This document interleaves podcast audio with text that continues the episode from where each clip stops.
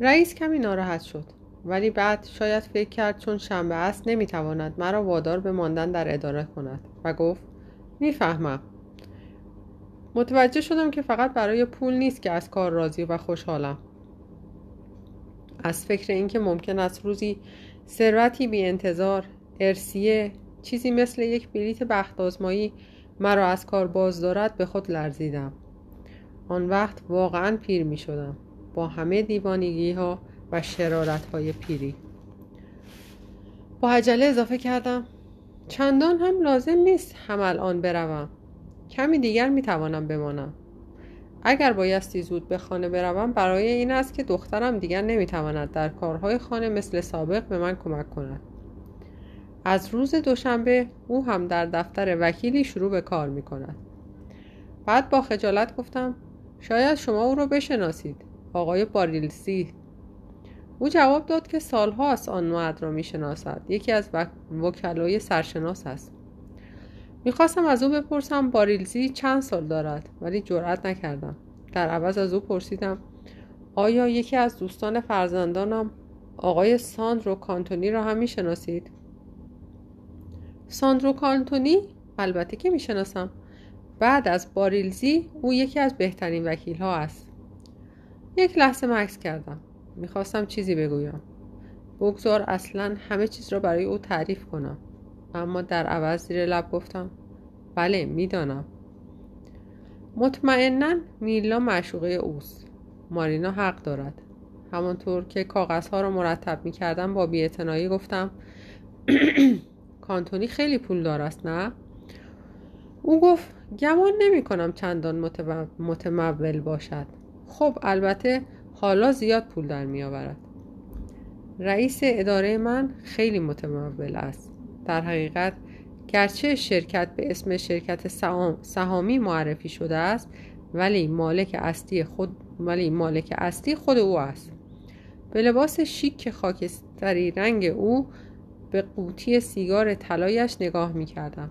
به نظرم می‌رسید مردی قوی است و شاید به همین دلیل است که در مصاحبت او همیشه احساس اطمینان و آرامش بیشتری کردم.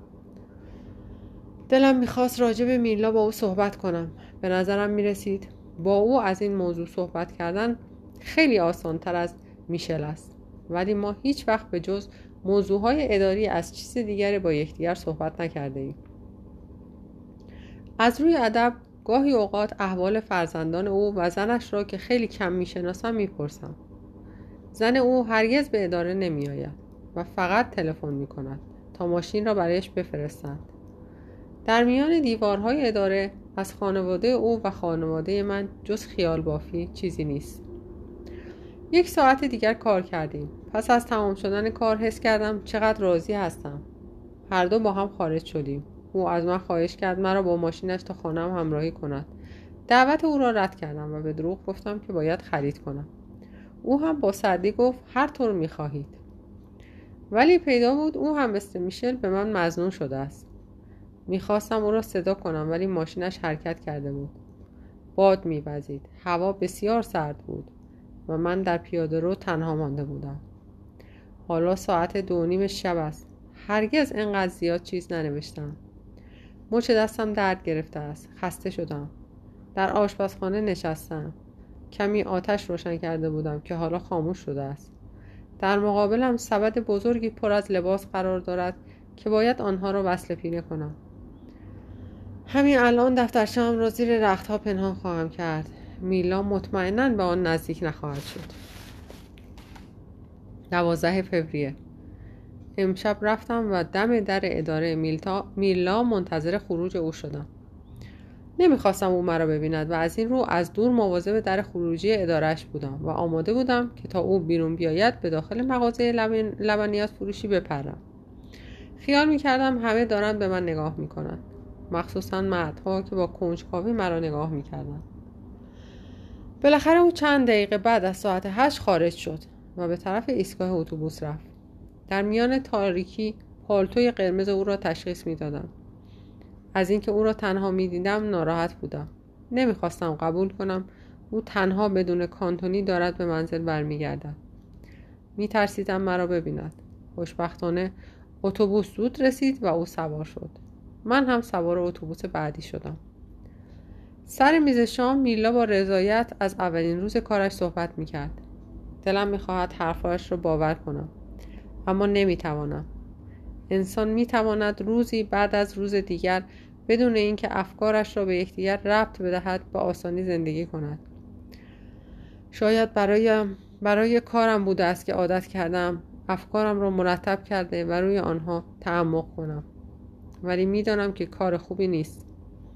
ریکاردو بعد از شام شروع کرد از سیاست صحبت کردن. ظاهراً بر ضد دولت صحبت میکرد، ولی در حقیقت بر ضد خواهرش حرف میزد. میگفت مردها چقدر برای کار پیدا کردن باید بدون، ولی زنها فوراً کار پیدا میکنن.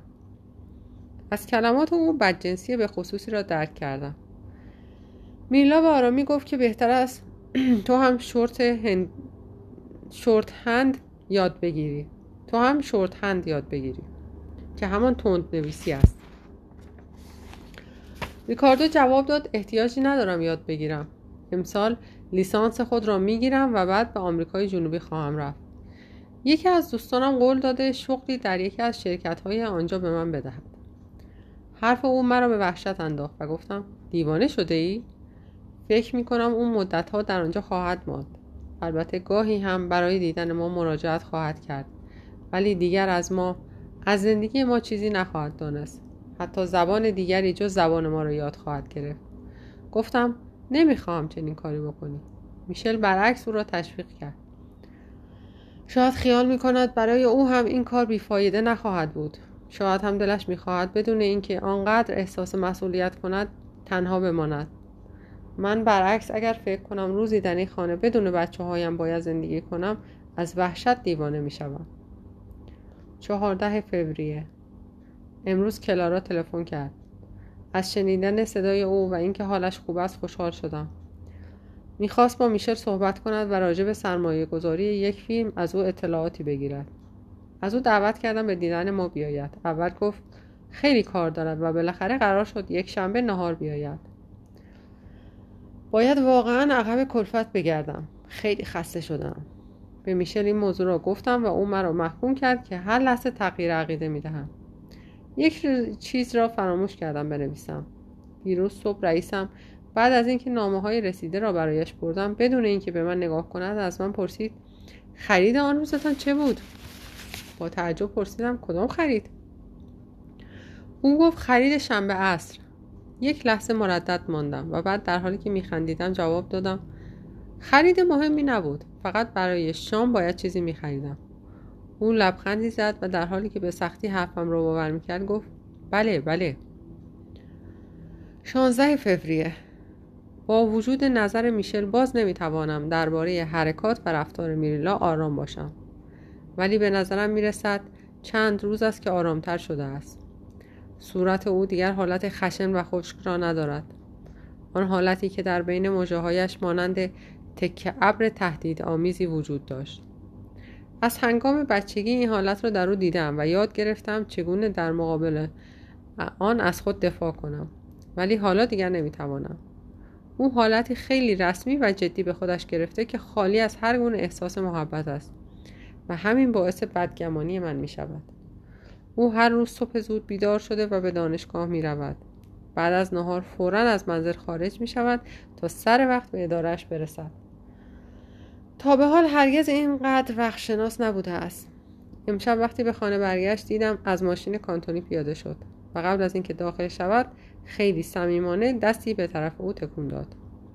در تمام مدتی که مشغول غذا خوردن بودیم او سکوت کرده بود و بعد هم بلافاصله رفت بخوابد. گفت خسته هستم. مثل این بود که این جمله را بی اراده گفته باشد. چند لحظه بعد میخواستم به بهانه‌ای وارد اتاق او بشوم، ولی فکر کردم بهتر است دیگر بحث کردن را کنار بگذارم. نوک پا و آهسته برگشتم. از پشت در اتاق ریکاردو که رد می شدم دیدم چراغ اتاق او هم روشن است. مرا صدا کرد. ماما پشت میز نشسته بود. چند روز از خیلی درس می خواند. دارد برای لیسانس خودش تز می نویسد. از من می خواست یک فنجان قهوه برایش درست کنم که زود خوابش نبرد. من هم از اینکه می توانستم کاری برای او انجام دهم خوشحال شدم. بر اثر رفتار میلا با وجود آنکه تمام روز کار می کنم ولی به نظرم می رسد که وجود من بیفایده شده است. همانطور که ریکاردو قهوه‌اش را می خورد دستم را روی سرش کشیدم. موهای نرم و زیبایی دارد. اگر چشمانم را می بستم می توانستم تجسم کنم که هنوز بچه است. گفتم یادت می آید می گفتی در بزرگی شوفر کامیون و یا تراموا خواهی شد؟ او لبخندی زد و پرسید ماما چطور شد به یاد این موضوع افتادی؟ جواب دادم نمیدانم همینطوری. برعکس فکر می کنم دلیلش این بود که اغلب سعی می کنم استعداد واقعی او را بفهمم و موفق نمی شوم. می ترسم مبادا عقیده او در رفتن به آرژانتین از روی ناراحتی زندگیش باشد و بخواهد از این راه از مشکلات زندگی خود فرار کند. ولی به عقیده من رفتن به یک کشور دیگر باعث نمی شود که اشکالات تمام بشوند. مجله راجع به آرژانتین که پر از عکس دریاچه ها و کوه های آنجاست به خانه آوردم. به او گفتم تو که به خاطر کوهنوردی به آنجا نمی روی، پس در این صورت کوه و دریاچه مهم نیست. در خود ایتالیا هم می شود کوه و دریاچه پیدا کرد. ولی او به هر حال می خواهد به آنجا برود. میشل اغلب به من می گوید به کار و عقاید ریکاردو دخالت نکن و من با وجود آنکه عقیده‌ام مخالف اوست فکر می کنم این کارها وظیفه پدر است و از این رو ساکت می مانم و چیزی نمی گویم. میشل و ریکاردو اغلب با هم آن مجله را ورق زده و با خوشحالی به کوههای آرژانتین نگاه می کنند. میشل گفت اگر تو دیدی وضع خوب است آن وقت من هم خواهم آمد. من گفتم پس ما چه می شویم؟ و او اضافه کرد طبیعتا تو هم خواهی آمد، همگی خواهیم رفت. ریکاردو گفت در آنجا آدم فوراً متمول می شود. دیشب از من سوال کرد آیا ممکن است یک شب مارینا را برای معرفی پیش من بیاورد؟ او میل دارد که ستایی با هم صحبت کنیم. با لبخندی گفتم مانعی ندارد.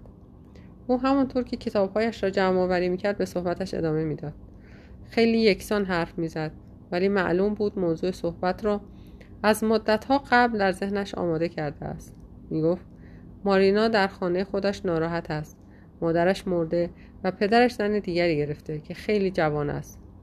او نمیخواهد اعتراف کند که عاشق است. به نظر میرسد که فقط از روی خیرخواهی و نجات مارینا است که این کار را میکند. اصرار داشت به من حالی کند که مارینا با مریلا خیلی فرق دارد. عادت دخترهای امروزی را ندارد. خیلی کم ماتیک میمالد. هرگز با مردی جز او بیرون نمی رود و اگر هم بخواهد چنین کاری بکند او اجازه نخواهد داد. می گفت همه وجودش متعلق به من است. هر کار من بخواهم او انجام خواهد داد. خیلی دختر شیرینی است. نمیدانم روی تو چه اثری خواهد گذاشت. خیلی هم خجالتی است. فکرش را بکن که از حالا از ملاقات با تو نگران است. ولی من مطمئنم که تو از او خوشت خواهد آمد. او را دوست خواهی داشت و اگر ما یک روز عروسی کنیم او رفیق و مصاحب خوبی برایت خواهد بود. از اینکه کسی برای من مصاحبی پیدا کند متنفرم ولی جرأت نکردم چیزی به او بگویم. فکر میکردم بیادبی است. از او پرسیدم آیا مارینا در دانشگاه همکلاسی تو است؟ او لبخندی زد و گفت نه او از تحصیل خوشش نمیآید. حتی دیپلم هم نگرفته است. او فقط از گردش و سینما رفتن با دوستانش خوشش میآید. درست مثل یک دختر بچه کوچولو. گفتم از شناسایی او خیلی خوشحال خواهم شد. ریکاردو لبخندی زد و از من خواهش کرد شلوار خاکستری رنگش را برای فردا اتو کنم و به درس خوندن ادامه داد.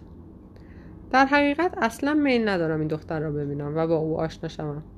فکر میکنم از او خوشم نخواهد آمد. از خودم سوال کردم که دلم میخواهد زن پسرم چطور دختری باشد و بعد از آن که کمی فکر کردم دیدم دلم میخواهد دختری با اراده و قوی باشد و برای همین است که بیشتر پدر مادرها میل دارند عروس آنها پولدار باشد.